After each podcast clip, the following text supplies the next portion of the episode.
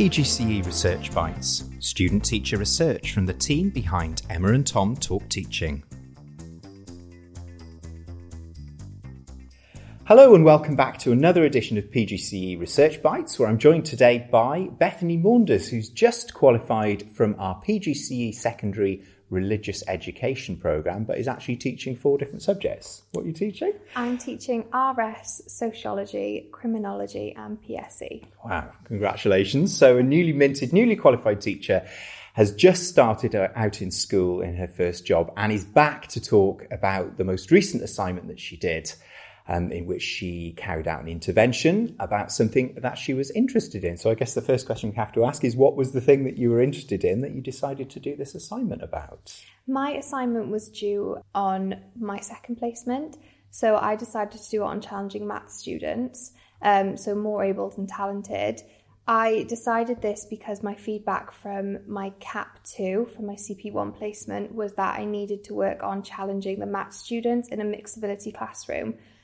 Um, my second placement has the they didn't do sets or tiers. They also worked off mix solely. So I thought it was the perfect opportunity to work at my progression steps and work on my my own teaching pedagogy through the assignment. And then hopefully then by the time I got to cap three and cap four, through the help of the assignment, I could get to capable and QTS.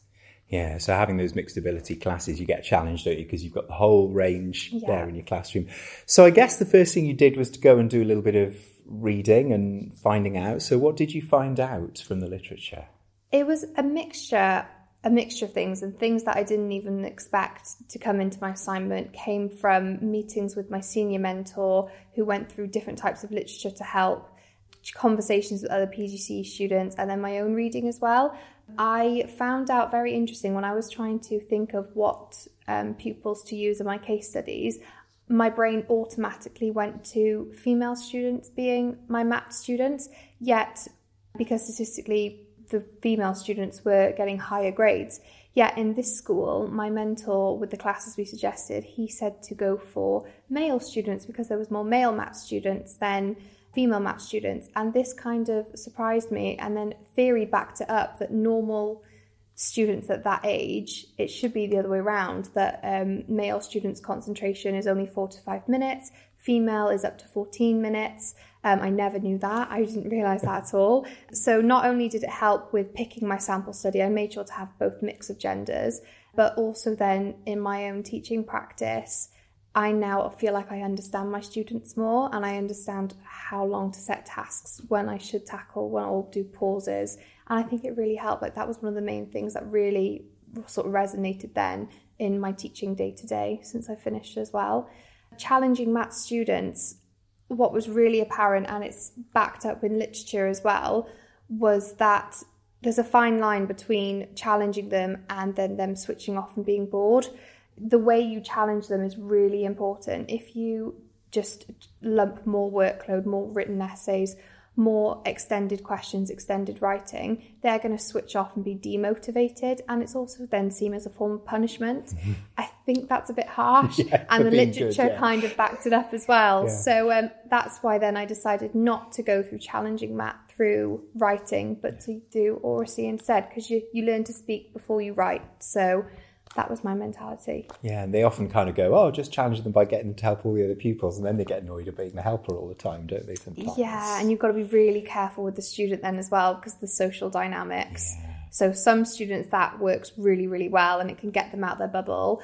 Other students, it can actually open them up to bullying. So um, you've got to be, you've got to know your classes for that one. yeah, you have to be so careful in the secondary, don't you? Because there's all these kind of hormones and peer dynamics and all that sort of thing going yeah, on. Yeah, definitely. and I picked year nine where their hormones are really really raging. Yeah. so. Oh wow, yeah. Well, that's really interesting, isn't it? And also the way that kind of boys and girls will kind of present slightly differently. Yes. You know, they may be more able. Sometimes it will it will kind of present itself slightly differently with boys than it does with girls. Yes, it was my that was the only thing. A lot of my literature, my theory that I was reading was what I was seeing in my classrooms, except the boys and girls. That was the only one that was flipped. And my cl- my classrooms across the whole entire year, it just didn't back up with the literature. So I thought that was a really interesting element. I could not include it in my assignment. Yeah, there's this sort of belief sometimes as well, isn't there, that because if you've got a class with quite a lot of more able pupils in, it's going to be easier to teach, and that that's no, it, definitely not the case. It's not the case. If anything, mm. I find it harder. Yeah. but yeah, yeah, they, they can really come at you sometimes. Yeah. Okay, so having done that reading, then you you came up with a plan for something to try out with this class that you were working with. So, what was the plan? What were you going to do? So it worked out really nicely in terms of my placement. So I chose to do year nine. I managed to plan in advance so that I was able to talk to parents first, get their consent. I chose to do an opt out form rather than an opt in because that just, with planning and timings, that just seemed a lot more sensible. Um, you can also then use that as your part two evidence as well. So it, it was helping my workload too. It worked out really well because they were starting the year 10 GCSE module. So I could really challenge the ones, and for, well, fortunately, the MAT students who I selected also four out of five picked RS GCSE. Mm. So um, they were really keen in, into doing it anyway. And so it was really good to have my first three intervention sessions with them because I kept it short to only three. And it was the brand new module, the brand new um, GCSE content. So it was kind of like a fresh start. They knew in advance that they, if I was to pick on them a lot more than the other students and ask them more questions, they knew exactly why and they knew when it ended as well. So, um, and then my plan was then I planned the three lessons and they had some writing literacy tasks at the end. And I wanted to compare their work from previous lessons as to their literacy in the lessons where I did the intervention to see if the quality improved. So that's how I evidenced oracy as well, because that was a concern of mine. How do I evidence oracy? So I made sure to put in some tasks which my questioning would help improve. I see. Yeah, and oracy is quite a big deal at the moment, isn't it? There's a lot in the news as we're yeah. recording this about, uh, particularly over in England, about the importance of oracy. So it's uh, yeah.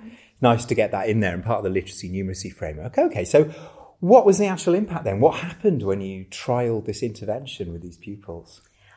Uh, the first session, it was a bit rusty. The, the, students were a little bit nervous. Their work was fantastic. It, re- it really did. It did improve. They were writing at least one more sentence in their 15 markers than they were in, in the sessions before, or they were adding like another key term or their notes in their books. We do a lot of um, mind maps or Venn diagrams to do comparisons, and just by challenging them, challenging their knowledge, one of them ended up instead of doing a page um, of notes on a mind map, he ended up doing two, and the other page, when I looked through his book, actually just had just thoroughly things that we had discussed verbally. None of it was included in the PowerPoint, and he was able to draw on them again. I made sure as well to make sure all three lessons link so we could go back to lessons to see if their um, memory was working and um, if that's the right way to, yeah. to say it. and it was really good because not only did they score really highly, and I made sure to put in some questions that would challenge them, but they then challenged me back. So um, one of them thought my answer was wrong because you could technically have two.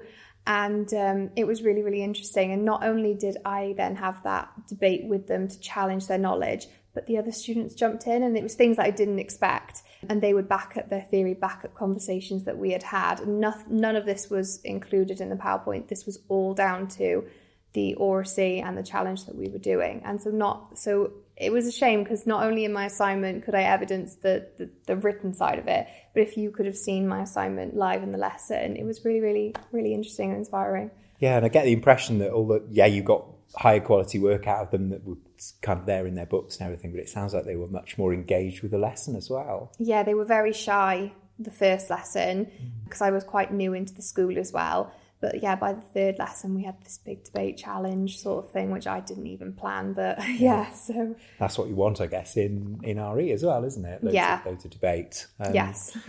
and I suppose I'm just thinking, you know, as I as I'm hearing this now, this was for MAT pupils, but I'm I'm guessing there's absolutely nothing here that's not applicable to absolutely all your pupils as well. No, it applies to absolutely all of them, and they all thoroughly enjoy having debates with one another. When this one student was tackling me on um, whether I got the question yeah. wrong, it was it was the other MAT students that were getting involved with the knowledge, but it was the other mixed to lower ability students as well that they were then looking through, checking their answers. They were looking up and saying, "No, no, this is correct," and it was just nice because it was it was healthy. It was yeah, I think that they, they took a lot from it. And then when they left the classroom, I could see them having these conversations in the corridor. And it was just, yeah, just put a smile on my day. That really gives you buzz, doesn't it? When they're still kind of doing the lesson as they disappear off into yeah. the distance. Yeah. Yeah, so it had an impact. Yeah. yeah. real impact, real kind of positive impact. And, and I know one of the things we ask in the assignment is to kind of know what this has done for your philosophy of teaching as a kind of practitioner yourself. So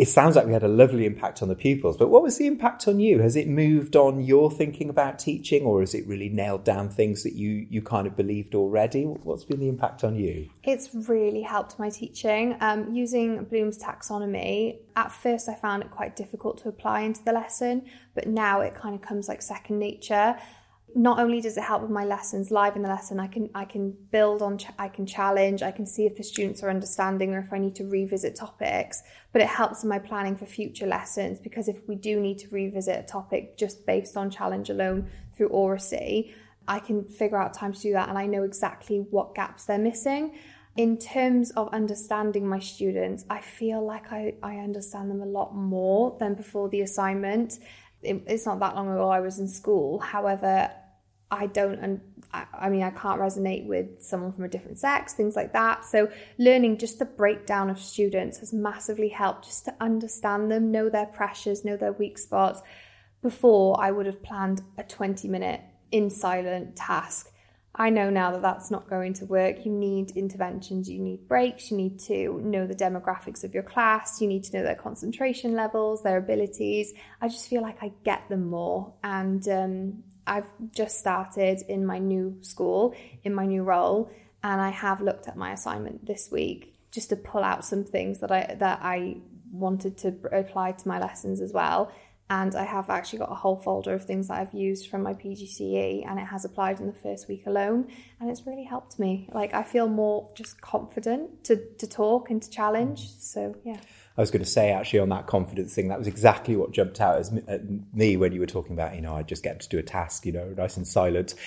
I guess you need a bit of confidence if you're going to be enabling the pupils to talk and debate and potentially tell you that they think that you're wrong and all that kind of thing. Mm-hmm. It's it's a harder road for you as a teacher, but it sounds like it's worth the kind of risk, I guess. Yeah, it's worth it. And sometimes if you get it wrong, that's okay as well because then well they're learning from it and they're the ones that are rece- uh, benefiting, but you are as well because especially in your NQT you're going to get a lot wrong. So it doesn't matter if they pick up on it, but um, but in that instance, I didn't get it wrong. The answer was right. so yeah, yeah. Now, as you say, you're an NQT now. You've got your own classes. You'll get to know them over a much longer period of time. Thinking a bit more widely, perhaps than the specific assignment. Having done two assignments now and, and done really well on them, what have you taken from that in terms of how kind of researching and inquiring and, and, intervening based on literature, that kind of thing, might play a part for you in your future career? What do you think? And, and is it you? What you want to do a master's? Is that right? I do want to do a master's. Yeah, yeah. I'm not sure what particularly in yet, but I know I'm going to give it a few years just to hone mm. in on my teaching skills first, and then maybe in two, three years I might have a think and see if I move on to do a master's. But that is something in the future. The NQT year, definitely, definitely, you will use literature, you will use reading, not just in the more traditional way of just going to a library and looking at a book. It's more your research is talking to other staff members, talking to people in different departments. Over the next year, it's going to be I, I don't know what to expect because I've never been with a class for such a long period of time but I know I've already got some checklists. I'm going to have to research the content of the subjects. I've never done a criminology one before, and now I'm teaching criminology, so that's going to be a big hurdle for me. You don't tackle every topic in your year as well as an NQT, regardless if you specialise in that subject anyway. So you're constantly going to have to be learning the, the content, and you need to know it thoroughly so you can challenge. But you just need to just make sure you switch up ways, I, I guess. I mean, you not every lesson can be the same. You need to know, have different strategies under your belt, and you also need to have different strategies in case you're presented with a student that's not responding in the way that you need them to in order for them to make progress. So, if you aren't a fan of going online and reading literature, just go and have a sort of pedagogy fair in your school. Go and go and see what other classrooms are doing. Um, NQTs get more frees than regular fully qualified teachers. Yeah. So I I'm not sure about other schools, but in my school, you're more than welcome to go and hop in and just see live in the lesson other people teach as well, other members of staff. I'm very fortunate that I'm also with two other NQTs in the program. Um, we are always sharing pedagogy and we're sharing what we've learned. And I'm definitely, definitely going to keep. I've got a hard drive of all the stuff I've made notes of this year on my PGCE, just in case I need it, in case I'm presented with a class. I really don't know what to do. Their exams a month away. I need to find a strategy to help them learn it before their exams come in. Very wise. Well, we've got one more question that we always try and ask people when they come and do this, and, and that is that a lot of the people who watch and listen to these research bites are PGCE student teachers who've just started doing the assignment. So, you know, a lot of people watching and listening to this might have just started assignment two, maybe next year or the year after. So this is your chance to kind of pay it forward to the next generation. What top tips do you have for somebody on the other side of that hill just about to start? Have you got any? You may not have done them yourself. It may be something you wish yeah. you did. I don't know. Look at the breakdown guide that uni give you. They literally give you every section, bullet point what you need to include. Use it like a checklist. Literally have in your assignment have the the breakdown what bullet points need to be included then write it underneath and don't get rid of it until you've included it that's that would that would be my number one top tip just to make sure that you're confident when you submit that you have tackled every area. Also don't leave it to last minute. Definitely don't. I didn't leave it to last I was minute. wondering. No i didn't. But even though i didn't leave it to last minute it's a lot more work than you think it is. And i still cut it still was pretty fine cutting for me because you're teaching on top of it I was lumped with marking assessments the week my assignment was due in. So, but I didn't expect that at all as just part of my placement. So you need to make sure that you are ahead. And that doesn't mean writing the whole thing a month in advance. it just means maybe tackling one section a week and then you can revisit it as long as as long as you give yourself that breatheway for the unexpected to happen then yeah that's absolutely fine i my undergraduate I left it to the last minute and I learnt this time around and it saved me. So, yeah. there we go. Confessions. Brilliant. Yeah. Loads of really wise advice there. Thank you for that. So, thanks yeah. to Bethany for sharing her work with us. We'll be back with another edition of Research Bites soon. Thank you very much for watching and goodbye.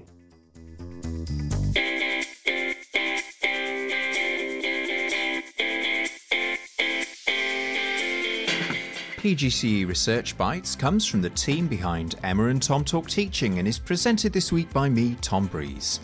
It showcases the best student teacher research from the Cardiff Partnership for Initial Teacher Education. Thanks to Bethany Maunders from PGCE Secondary Religious Education, who joined us today to share her research. Podcast artwork is by Beth Blanford and the music is by Cameron Stewart. We'll be back with a regular episode next week, and PGCE Research Bites will be back soon.